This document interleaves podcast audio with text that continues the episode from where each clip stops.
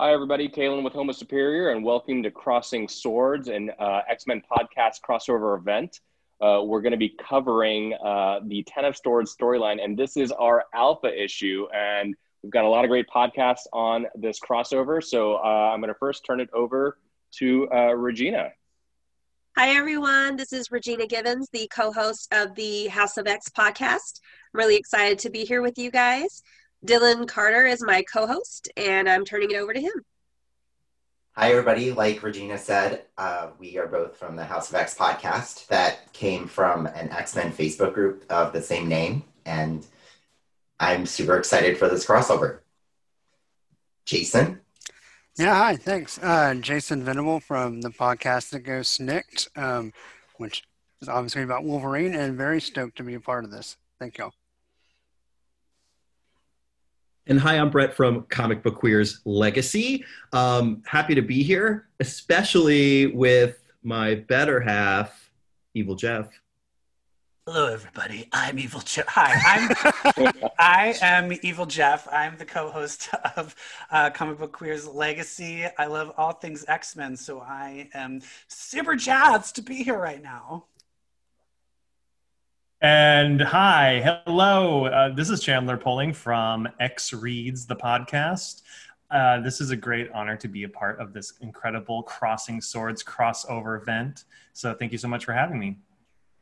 Awesome, and I'll round us out. I'm Adam Cesare of Homo Superior. And we are, like we said already, super excited that we're all doing this. And we got to kind of kick off this alpha issue. We're going to be talking a little bit about what's really led up to the events of overall for House of X and Powers of 10, and then we'll go a little bit deeper, and I got some discussion questions for everybody. So just kind of kicking it back and talking about how we got to here. After the events of House of X and Powers of 10, all of mutant kind had joined together to live at Krakoa in hopeful harmony. Over time, we learn about Krakoa's secret history that includes a second island called Arakko that has been split apart by the Twilight Sword. In doing so, the mutants of Arakko and the original Four Horsemen have been cut off from Krakoa for centuries in an endless war. Recently, Apocalypse was successful in connecting Otherworld and Arakko through a magical ceremony. So, lots of crazy shit happening, basically. And just kind of, before we really, get into the recent events, I really want to take a second to kind of step back and talk a little bit about X-Men crossovers. You know, what's your favorite X crossover and/or storyline?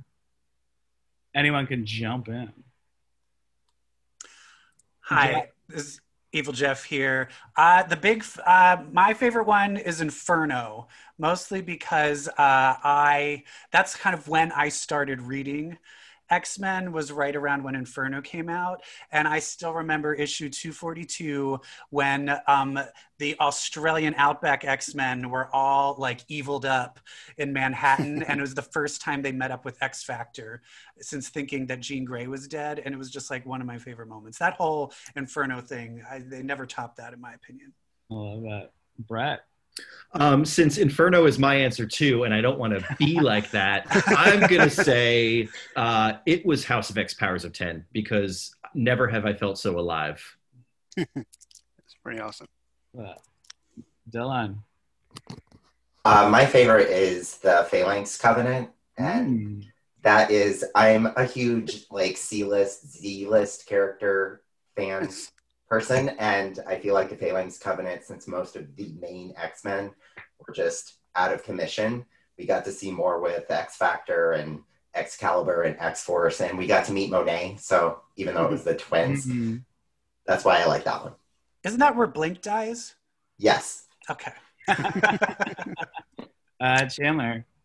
I'm going to go with Age of Apocalypse. Nice. One of the most massive crossover events, because it took over everything. It was kind of unheard of at the time. I love to see the different characteristics out of all the characters we knew and loved and what they were like in the new universe.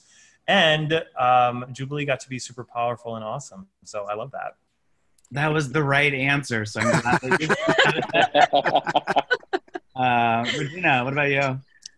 I was also going to say the Phalanx Covenant. It was kind of a slow burn, because before it even started, we had seen inklings that there was something coming. And some of the books preceding the actual crossover were amazing, especially, and I can't remember the issue off the top of my head, but the issue with Storm and Gambit and Yukio running from the Phalanx in New York. And then, of course, I am also a huge fan of Monet. I loved her when she was first introduced. And Blink, even though she wasn't here for very long, one of my favorite characters. I was so mad that she got killed off so fast. And then, of course, Age of Apocalypse happened, and we got to have part of her back. And then Necrotia happened. So we do still have her, but at that time, it was just an amazing story for me personally. Jason, you got one? Yeah. As the old guy in the group, I'm going to say the original Brood Saga. To me, it's kind of Claremont at some of his best. It's so epic in scope. X-Men in space kind of ticks all my boxes. So really, really love that one. And Paul Smith, come on. Yes. Yeah, Paul Smith. Kaylin, what do you have to say? Well, first of all, I appreciate Jason calling himself the old man of the group because I'm the old man of Homo Superior. They call me old man Kaylin, actually. So, Jeff and Brett kind of stole my answer, too, originally with Inferno. Inferno is what got me starting to read X-Men regularly.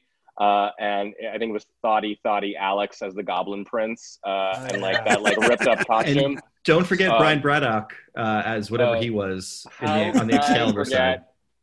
Beefcake Brian Braddock.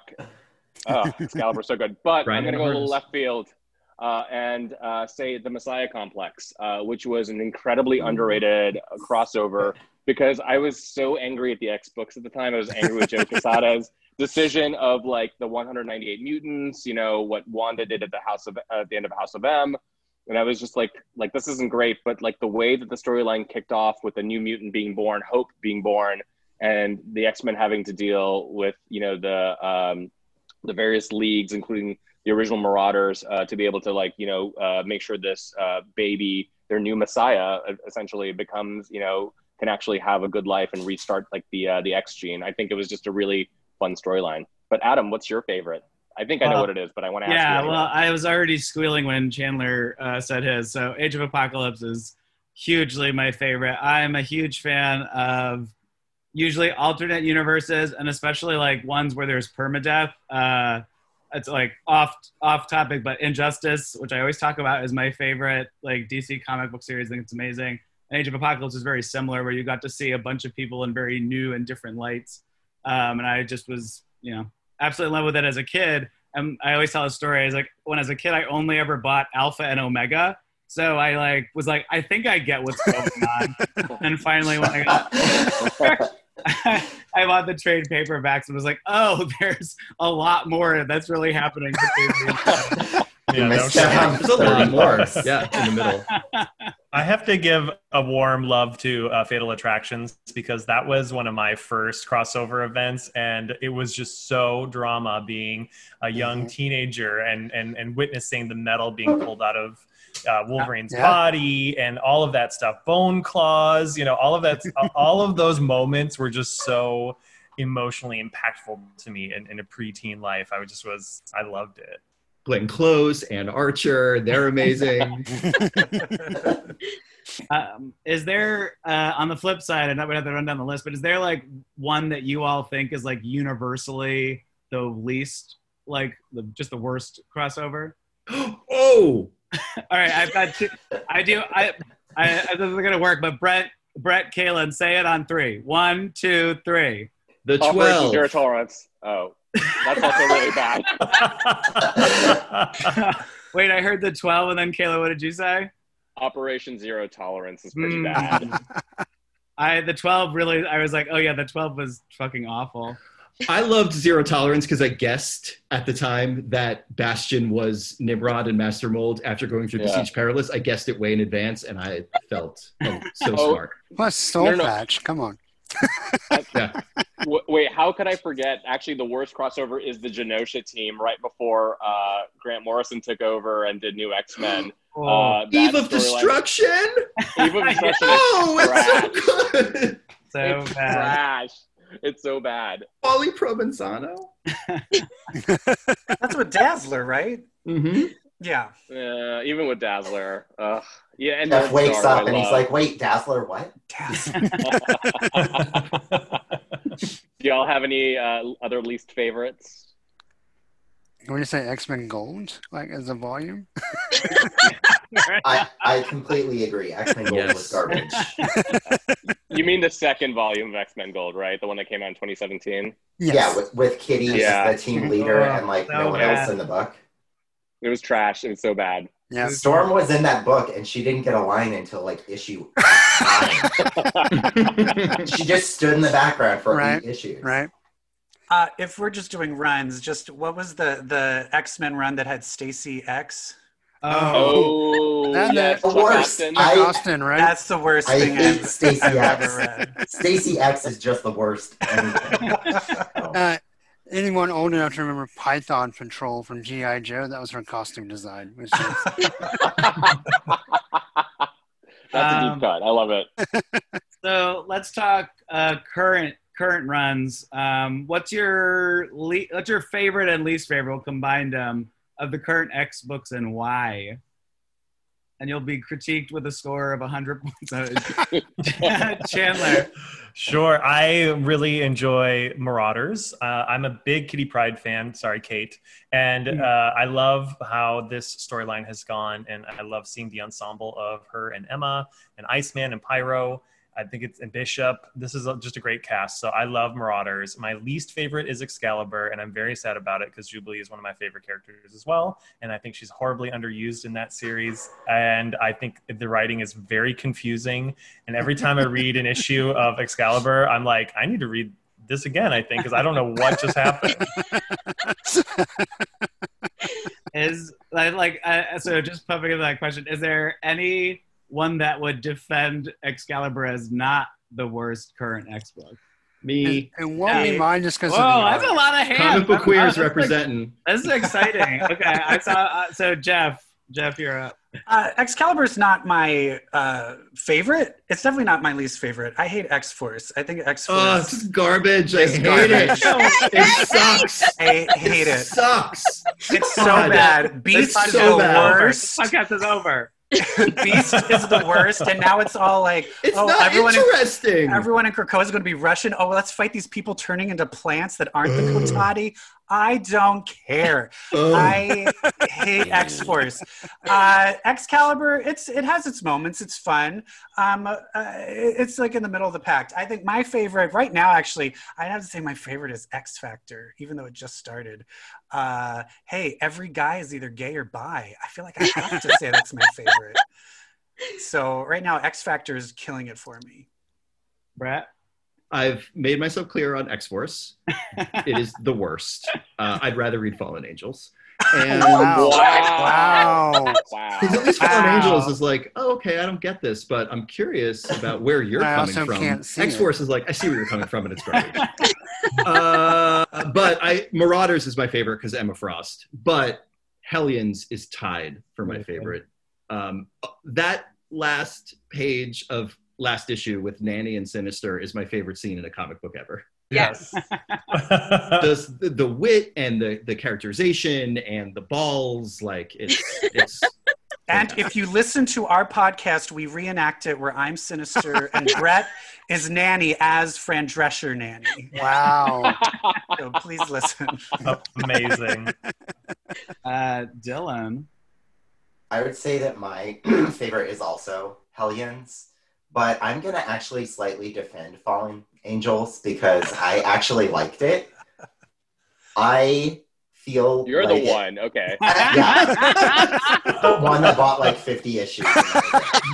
The first 2-ish issues of Fallen Angels were good because I think they were setting Conan, however you say her name, up as a good character. And then the rest of 3 or 4 issues were awful, but Hellions is doing good by her, and that's why I like it.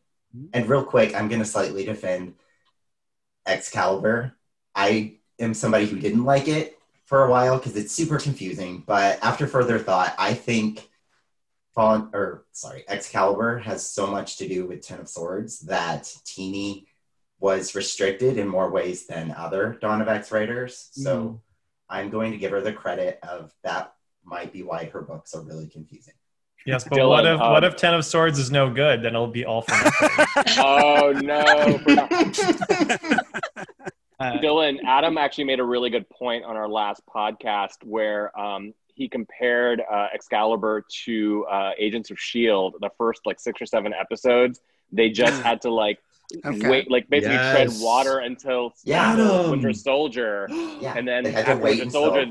Yeah, so she had 11 issues basically to wade water. So maybe you got a good point there. That's a really good comparison. Good job. I will go back and say rewatch those pre-Winter Soldier episodes. They're great. Yeah, Deathlock, ooh. So fun, so cool. I think Adam and I just started our own podcast. I'll email you later.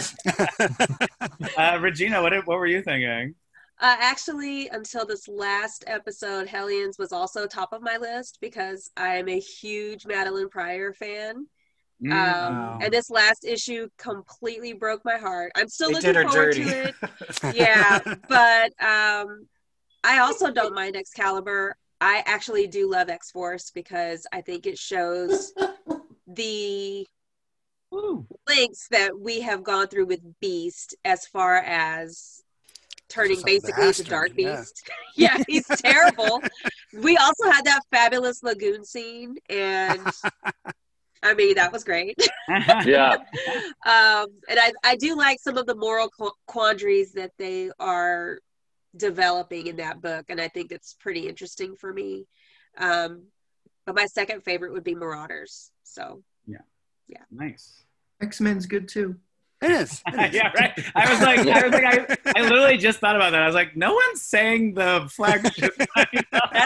Because it's not the best. Jason might. No, I won't. I do like it a lot. No, I do like it a lot, and I know I'm supposed to say Wolverine, which I also am enjoying quite a bit. But my favorite is Marauders. I think for all the reasons you also, but also it has the clearest. And sticks the closest to their mission statement, I feel like, as a book. And so Dugan, he's on fire right now. He's writing a lot of good stuff. I'm really enjoying his Cable book as well. I love Cable. And as far as Excalibur, I also agree. It's kind of middle of the road. I do think the writing is confusing, but I think the art, for the most part, has been really good. And then the bottom for me is going to be New Mutants, just because... the high of Hickman and Rod Race to the low of where Brisson kind of goes with it just kind of left a bad taste in my mouth. So I'm actually barely kind of skimming it right now. So it'll get better after Ten of Swords. I think so too. Yeah, there's some changes coming that look good. A real wide spectrum. Kaylin, where do you fall on it? Oh, before I give mine, because I think it's going to segue into our next section. Adam, let's hear yours. Oh, favorite and least favorite.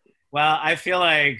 I threw out a thing thinking that, because I don't like Excalibur, I was like, everyone's going to agree. And then I was like, oh, I guess not. I was like, real? And then everyone's like, I hate X-Force. I was like, no, that's actually my favorite. So a real 180. But no, I actually do, I think, the flagship title is...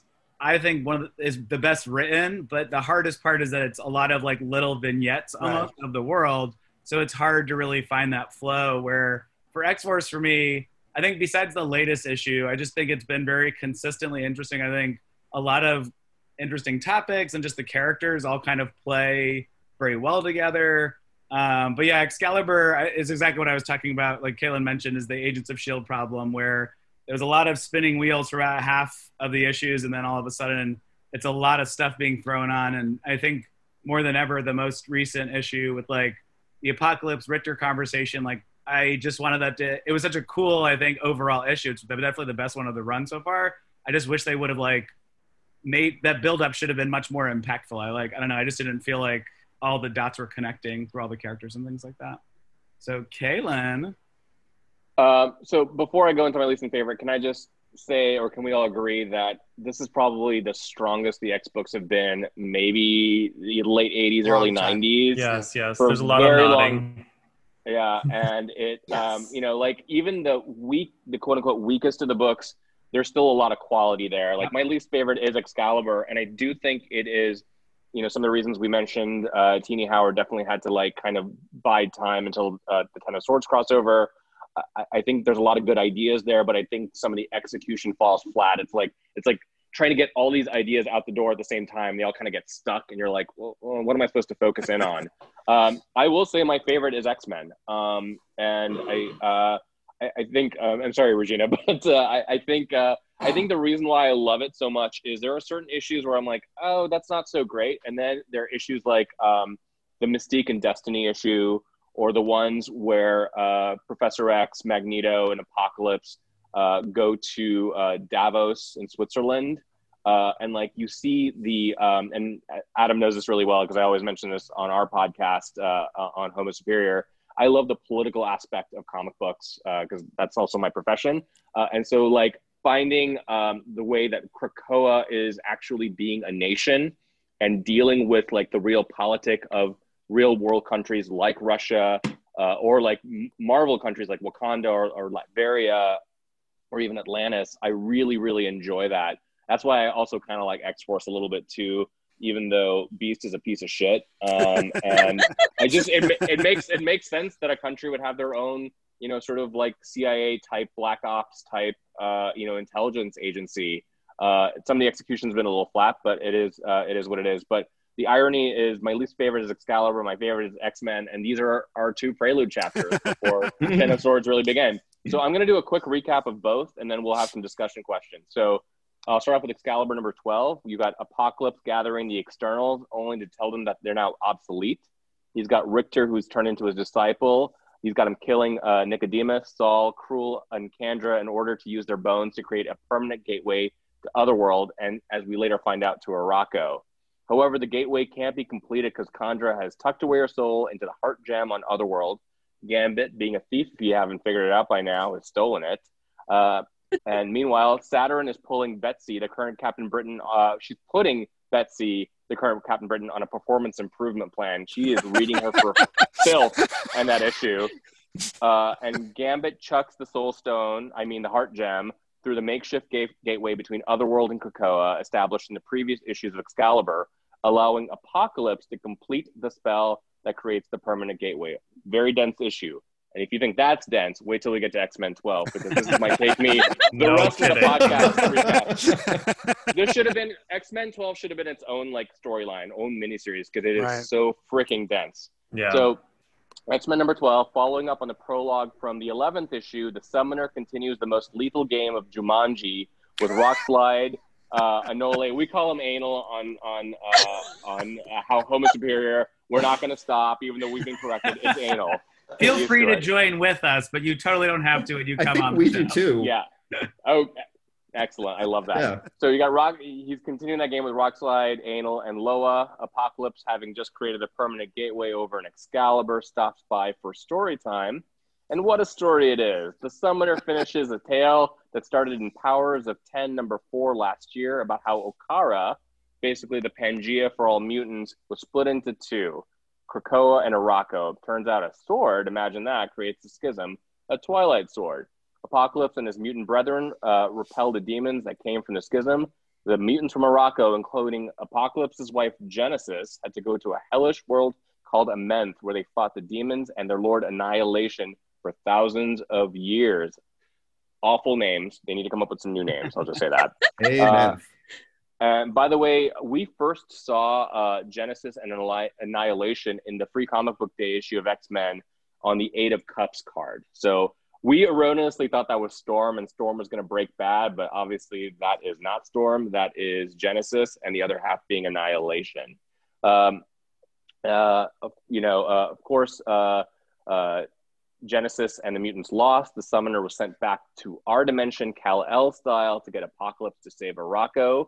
And the issue ends with the image that we also saw in the Free Comic Book Day issue on the Judgment card, with Apocalypse and the Summoner standing at the edge of the permanent gateway. The latter goes into the gateway with Banshee and Eunice the Untouchable for some reason. And so begins the Ten of Swords storyline. So first question to this group. What did you think of these prelude issues? Brett. Well, I thought they were dense. I think that's the word. Like, yeah, Evil Jeff and I were trying to talk about them on our earlier episode, and we were all over the goddamn place. So please listen. It's just because it's so dense and there's so much to talk about. But if we're about to have a months-long crossover, let's get some density at the top. Let's get a lot of layers that we can unpack. This got me very excited for what's to come. Yeah, Jeff? I'll follow up with that. Is it was dense, but it seems like this is all just leading to where it's the champions of each side are going to be battling each other. And I want it to be about that. I don't want that density to be in these future issues. So yeah, I just get it all up front, get it out of the way, and then just let's see some fun action. Let's see some swords! Chandler. With X-Men in particular, I had a hard time to suspend belief of that there was this Pangea island of mutants in human history at some point on the Earth. I know it could be like anytime, anywhere, but it was allegedly supposed to be on Earth, and there was supposed to be this whole nation of warrior type people and civilization and everything. And yet there's no remains of it, you know, in current 616. It just seems very, very unbelievable to me. Jason, I think I saw your hand up. Yeah, I was going to say, I think to me, in both issues, concepts better than the comics, if that makes sense. Like it did kind of whet my appetite for what we're about to get into. I definitely enjoyed seeing, setting up the gate from Krakoa to Otherworld to Arakko or whatever, however y'all decided to pronounce it, which is fine. That's cool, but reading it, I was just kind of I'm just kind of reading through it. But I think for most issues, there's a lot of things I liked, but I probably liked the concepts more than the issues themselves. Dylan? I would agree that it's super dense. Like Brett said about him and Jeff, me and Regina recorded an episode talking about it yesterday, and we were skipping all over the place too, because there was no way that you could stay on course talking about that. But I'm super excited with what they showed of a few of those champions from the other world, especially Iska, the unbeaten. I want an entire book about her. So I'm happy that it was dense, but yeah, just super excited about champions from another world. Oh. Regina?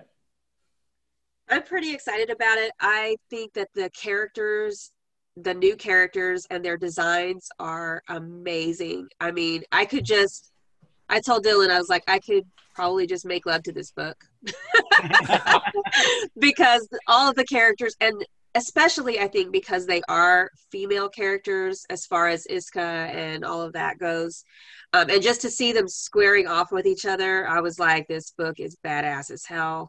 So I'm really excited to see more of them. I think one of the things that it kind of pulled away from me was, I guess all this time I've had this idea that there weren't that many mutants way, way back when we are first introduced to the X-Men. And now it's like, well, there's mutants, like millions of them everywhere. And that kind of pulled me out of the story a little bit, thinking about, there's this whole island of mutants, and why has this been a problem with the humans? Like, at this point, we could have our own multiple mutant nations. But, besides that, I'm really excited for the rest of the story. Brett? Oh, no, my hand was just up. But if anyone else would like to go, please do. I'll just quickly say, even though I said Excalibur, this is Kalen again, Excalibur being my least favorite of the X-Books, even though there's still a lot of quality. This issue number 12 was my favorite issue of Excalibur, mostly because of the first half with Apocalypse or the symbol that he's calling himself, like he's early 90s Prince, is, gathering the externals, basically telling them, well, y'all, this is natural selection. Y'all are obsolete. You need to make way for the next generation of mutants, on Krakoa. I really enjoyed that. And then when we went back to Otherworld with Gambit, Rogue, and even, Betsy, I was like, oh, I'm just not enjoying that part of Excalibur. Hopefully I will more during Ten of Swords and even after Ten of Swords.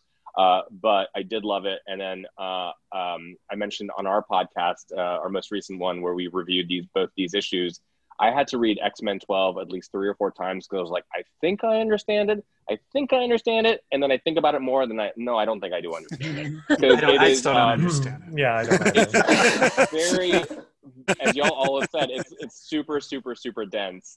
And it just, there's a lot of different factions there. And it's a lot of new characters that we're introduced to and new concepts. And so, you know, Hickman likes doing that, but, and I normally love it. It's just, it was, like I'm intrigued, but I'm like, I hope the crossover doesn't crumble under its own weight. Yeah, the axis of this is going to just rest on if they can take all this new information and make us care about it with the characters that we already love. Because if you don't care about the new characters, you're not going to care what happens to them, whether they live or die or whatever, you know. But unless it all ties in really, really densely with the people that we know, then it doesn't quite matter. Yeah, like why invent something new unless it's serving what you've already created, right, Adam? Sorry, improv joke. What I do want to say about Excalibur 12 is that I loved that they were like, before we destroy the externals, let us finally explain them. Like, let us give you a simple explanation for what they were this whole time, and now they're done. Yeah, yeah. So we've seen a number of swords throughout the X-Books. What do you think are the remaining swords? And I'm not going to tell you which ones we even know about yet. Let's see if we can discover them all together. We just talked about this. Just cheated on our podcast. We like tried to run through our heads what we saw. So because it looks like Doug has a self-friend sword. Has a warlock. Self-friend sword, yeah. Self-friend sword, yeah. And I think that looks pretty interesting. The least interesting sword, which because it doesn't make sense to me, is the Cerebro sword. Yeah. Where it's like, hey, we're gonna take everything with Cerebro, this all-powerful thing. Let's put in a sword that can be stolen. I don't know. I just don't get it. But those are interesting ones to me. Jason, you're talking about the Cable series, so there's definitely the Space Knight sword. Yeah, we have the Space Knight sword, of course, Magic Soul sword. We've seen it in promotional items. I don't think we've seen it in the story yet. I'm sure Wolverine's Muramasa blade will have a key at some point in the story. Right. Got a little bit of Captain Britain's Sword of Might. Yeah. Prestige's Phoenix sword. Is another one that. Oh yeah. Oh right, yeah. That's amazing that you call her Prestige. That's adorable. I've never heard anybody do that before. Adam is a new X-Men fan. When people have names, you know, when they have names, you want to respect that. What do you call Megan? That's Megan. A good one. Do you call her Megan? Yeah. Well, you should be calling her. Say it with me, Dylan. Well, she's had 2. Oh, sorry. It was in the data page. Wait. On the count of 3, Dylan, Brett. 1, 2, 3. Gloriana? What? Your names. This is the shittiest game of mind melt I've ever played. What were the two? I'm like an on again, off again fan over the course of my 35 years. What are the two names for me? I remember Tapestry from like old Excalibur, right? Yeah. Yeah. But they called it Gloriana, like you said, back then. And Goblin Princess. Yeah. Yeah. And Goblin Princess, right? Oh, yeah. Inferno. Thank you. But there was a recent data page that had real name mutant name very recently in one of the last releases, and it said real name Megan Poussinot, mutant name Gloriana, which I was like, what? No one calls her that. Nobody calls her that. Although, if you do use her real name, Emma Frost will get pissed off, and if they're off of Krakoa because they have to use her mutant name. You remember that from Powers of 10 and House of X. I love her. Yeah. I'm curious about Apocalypse's scimitar or scimitar. I always pronounce that word wrong. I'm curious like where he gets that because it's on the Ten of Swords tarot card that Saturn has in the free comic book day issue. And I'm just like, it looks cool as fuck. And I'm like, when, where, what, how, and why? All my questions I almost have to answer. I was going to mention that since it like came out of nowhere for the Crucible, and it's like, why does Apocalypse have a sword to kill these mutants with? He can just do it with his own hands. Why does he have a sword? Well, why does Wolverine have a sword when he literally has things that come out of his? But this one negates healing factors, right? My whole thing with this is like, why the swords? And I don't, because right now it's still at the like, swords are cool, and so I really would like there to be a reason more than that, right? Because right now it's just like. We said mutants have small dicks. Oh yeah, we have swords. Like it's very phallic. Next is X10 of Corvettes. It sounds it's very much like a crossover. It should have been in the 80s because like this is like He-Man Central. Like some network executive is like, we need swords in kids' hands today. Yeah. So yeah, no, I completely agree. I was always like, what the fuck is with the swords? Chandler, how do you feel about the swords? Well, besides feeling like a merchandise mechanism, no, I think it's just because whatever battleground they're going to, I'm feeling they can't use their mutant powers, so then they result to swords. Oh, see, I like that. Oh, that's a good reason. That's a really good reason. That's the only reason I can think of. I mean, it's absolutely the point. I'm all in on the swords now. That makes a lot of sense. And especially with the, was it the Crucible, or there was the whole issue where they were, who got rebirthed with powers? Arrow? Oh, no, it was one of the Guthrie siblings. Yes. Arrow. There we go. Yeah.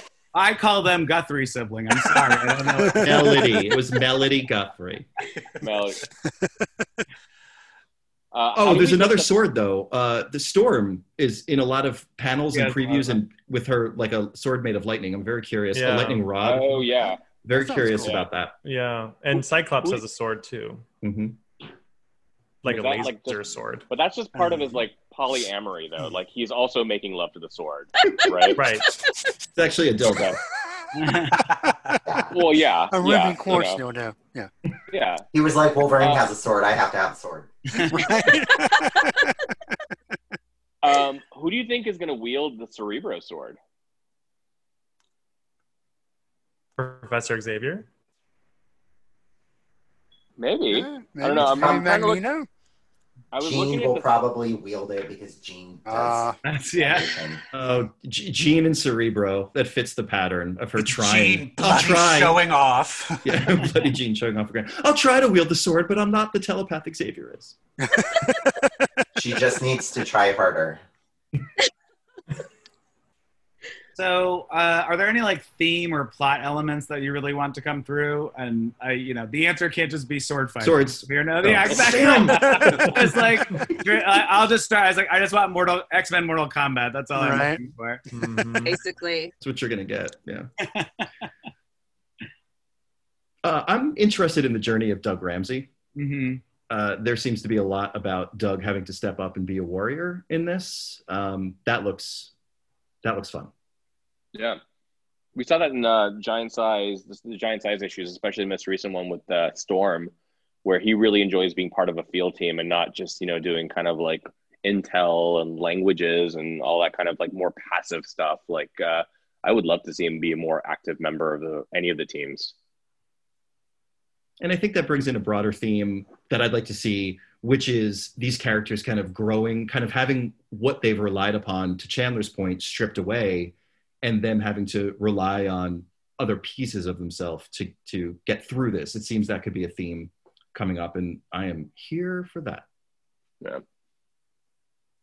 I hope the theme is continued lines from Storm, because as you said, Dylan, Storm does not nearly, in the past couple of years, get nearly enough dialogue, or good dialogue, so it's always a big need for me. So we had an earlier discussion about our favorite X-Men storylines and our least favorite ones as well. Oftentimes they can kind of collapse on themselves. We've all seen it happen. And this one is, with the two prelude chapters, it's going to be 24 chapters, 22 without the prelude chapters. What risks do you think there might be from the storyline given what we know now? Chandler? Well, I think there's a risk of exhaustion in the sense of it's a lot of story to take in. I think 22 issues feels like a lot, or 24 if you include these preludes. So it sounds like they're really drawing a lot out. And unless some major things happen, or if it results in the stopping of the resurrection protocol or something major that affects life on Krakoa, I don't really understand the point of this big crossover. So that's my fear, is that it's just going to be exhausting to read this. And we'll be right along with all of you as you're reading it, exhausting ourselves. Brett? I'm worried that there aren't going to be enough swords. 10 is not enough. 10 is not enough.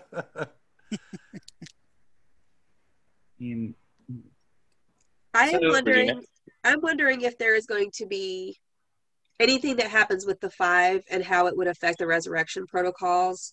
So we've seen that Krakoa is vulnerable to attack, and they haven't perfected their defense systems yet.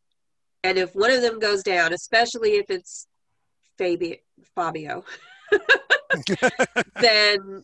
I mean, there might be something with other mutants that could replace the other parts of the Five, but he's basically indispensable. So if he gets taken or kidnapped or whatever, that's going to change some things for Krakoa for sure. Evil Jeff and I did an understudy exercise, and we were like, if the Five was taken out, who would step up? And I think we said Boom Boom could be someone for Egg, and I forget who else we landed on, is like who could potentially make viable eggs. And I think Boom Boom was our answer. Yeah. Just non-explodable eggs. My thing is that for the House of X, for the crossover, there has to be stakes. So if there's going to be stakes and they can't be resurrected, then that makes me think something's going to happen to at least one of the Five.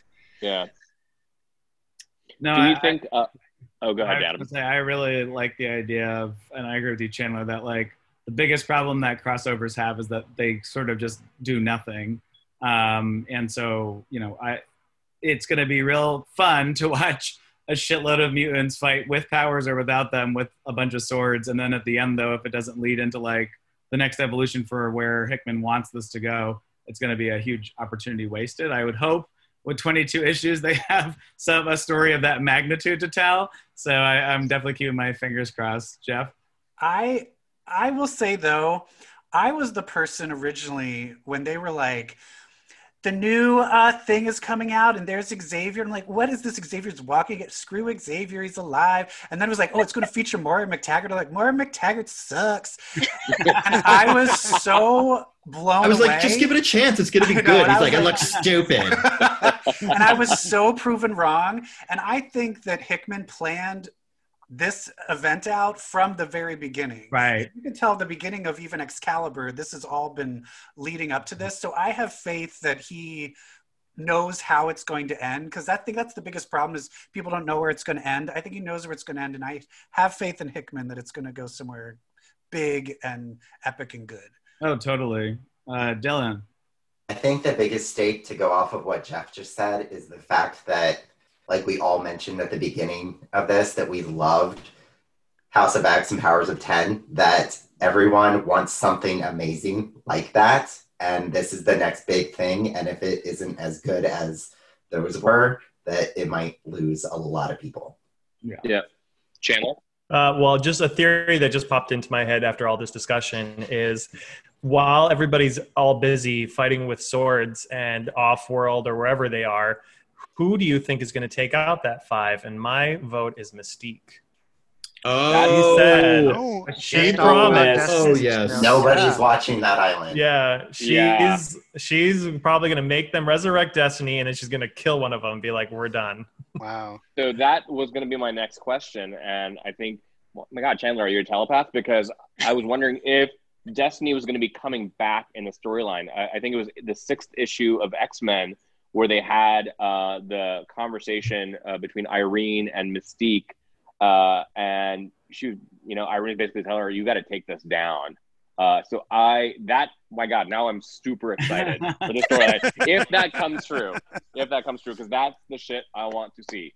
I basically think that the only two people left on the island during Ten of Swords are going to be Mystique and Moira. I am dying for Mystique to just find Moira's no place and be like, oh, what happened to your gateway to Singapore, bitch?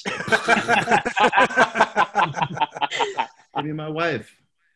What do you think is going to be the most ridiculous or fun moment to come out of X of Swords? Or I should say, what's the one you want to see? One of the champions is going to be Jumbo Carnation. And his sword will be a big needle, like sewing needle. But the strange thing is he will win, because the other person will be like, what? Well, maybe he'll take out Summoner, because that's his weak spot. Mm-hmm. Right in the eye. There you go. I really want to see Madeline Pryor resurrected. I would love to see her somehow permanently installed. Chandler, I'm just going to subscribe to whatever fan fiction you start writing, because I was like, right? Oh, all these ideas that you have, exactly the way that I want them to go. It's our new writer for Excalibur. He's going to take over Teeny, right, Chandler? Yeah, Teeny, I'm coming for you. Jason? Like I say, I think one of the most possible ridiculous things in the worst way is an unofficial Deadpool tie-in where he's like, swords? I got swords. Right.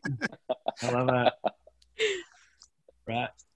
To reiterate, I definitely want to see Douglas Ramsey in like a Rudy sports movie kind of whole journey. Plus, I'd love to see Cyclops and Wolverine have a sword fight of their own. You know what I mean? I think I got crossing the swords. Yeah. We can only do it if Jean's there. Okay, if Jean's there.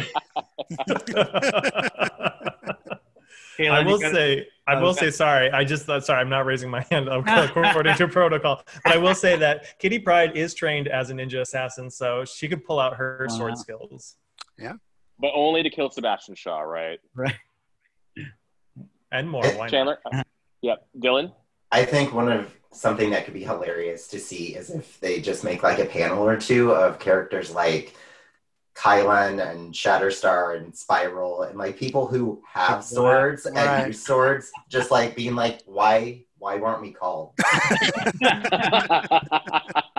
Meanwhile, and Dazzler has that Destiny thing on her head with the sword in her face. Like, the mutants. Oh my God. That's a deep cut, Jeff. What sword do you think you'd like to have and why?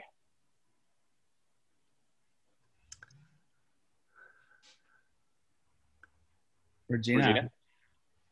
I want the Phoenix sword because I'm obsessed with the Phoenix and that would make my entire life.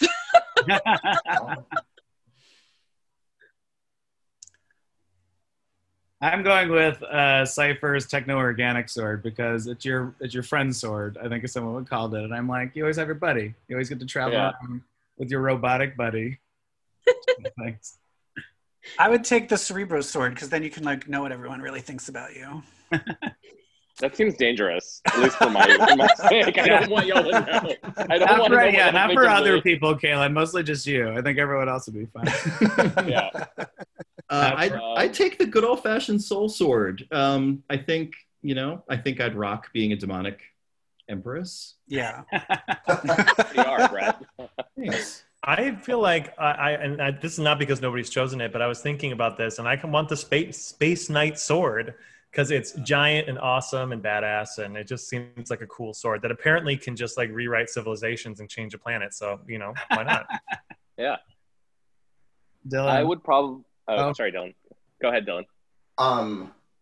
I think I want whatever the sword is that Storm's gonna have, because why the hell does Storm even need a sword? So if Storm needs one, I want whatever it is that she needs. I was just gonna say, like, I picture her at the end of like one of the final pages of an issue, and she's just like, what happens to a sword when it gets struck by lightning? And then it gets shot. And then she's like, then she's just like, this bitch is crazy. Like, she's ready to fight. Caleb, sorry. But only if she's drawn as Halle Berry, and then she has an accent in one issue, but no accent in the second issue. How do we know? If she's just written that way. And a really bad wig. Yeah. Yeah, for sure. I think I would want Apocalypse's scimitar. I think that thing looks ridiculous. I'm like, he is literally the most powerful mutant, and now he's a wizard, and now he needs a sword. I mean, it's a little, you know, like gilding the lily there, but, you know, if he's got it, I want it. So for our for Crossing Swords, our own crossover, which hopefully will not collapse under its own weight, like Ten of Swords could. Do you think we should have a mascot? Sword. Yes, a sword. Swordy. A sword. Swordy. Swordy big swords team. Well, can it be like a paperclip from Microsoft Word? Yeah. Jurassic Park. Yeah. It looks like you're trying to stab somebody. Did you like Evil Jeff, what about Stacey X of Swords? Oh, God. No! Well, since y'all mentioned Boom Boom earlier, how about calling her Stabatha? Stabatha! I'm in. So all right. You heard it here first. Stabatha all the way. So this crossover, Ten of Swords, is going to go all the way to the end of November. Actually, I think the last few issues are on Thanksgiving, right around Thanksgiving. So we are going to, from Homo Superior's perspective, we're going to have different guests on each week. And we're going to start off with Dylan from House of X. Dylan, thanks so much. With the first official chapter of Ten of Swords, Creation Number 1. And then each week we'll have a different one of these wonderful podcasters on, and we're really, really excited about that. And I'm going to turn it all over back to y'all to let everybody know where they can find you, how they can listen to you, how they can interact with you. So we'll go back in the order that we started with. So Regina and Dylan, I'll turn it over to y'all. All right. So you can find me on Instagram and Twitter at the Red Queen of X. And also on Facebook at the House of Goblin Queen. And you can listen to the House of X podcast on almost any platform that you subscribe to, including Spotify, Stitcher, and iTunes. Like Virginia said, you can find us on that podcast. Our podcast started from a Facebook group that's called House of X. We actually had the name years before they decided to have this giant crossover. And I really think that Hickman owes us money, but whatever. And you can find me on Instagram and Twitter at warpath_Dylan. Dylan does have some of the best cosplay I've seen, and yeah. Regina is also wonderful as well. So definitely follow them on Instagram and Twitter and Facebook. Mm-hmm. Jason? Yeah, thanks. The podcast at Ghost Nicked, you can find on all the normal podcasting stuff. If you want to entry point reference, is snickcast.podbean.com, and at Twitter is at snickcast. Brett and Jeff, and you can find us online at Comic Book Queers. Our show actually started in 2006, so we've been doing it a long time. I think our first episode we covered the birth of Chris Claremont. It was very exciting. And you can find our show Comic Book Queers Legacy, the updated version that we rebooted a few years ago, on all platforms. Anything you're listening to podcasts through, we are there. And you can follow me at Evil Jeff on Instagram or The Evil Jeff on Twitter. I've also made a bunch of guest appearances on Rogue Theories on New Rock Stars that you can find on YouTube. And if you like drag queens, I'm the editor of UNHHHH, starring Trixie and Katya on YouTube. Yay. That's awesome. This is Chandler, and you can find my podcast, X Reads Podcast. That's X-READS.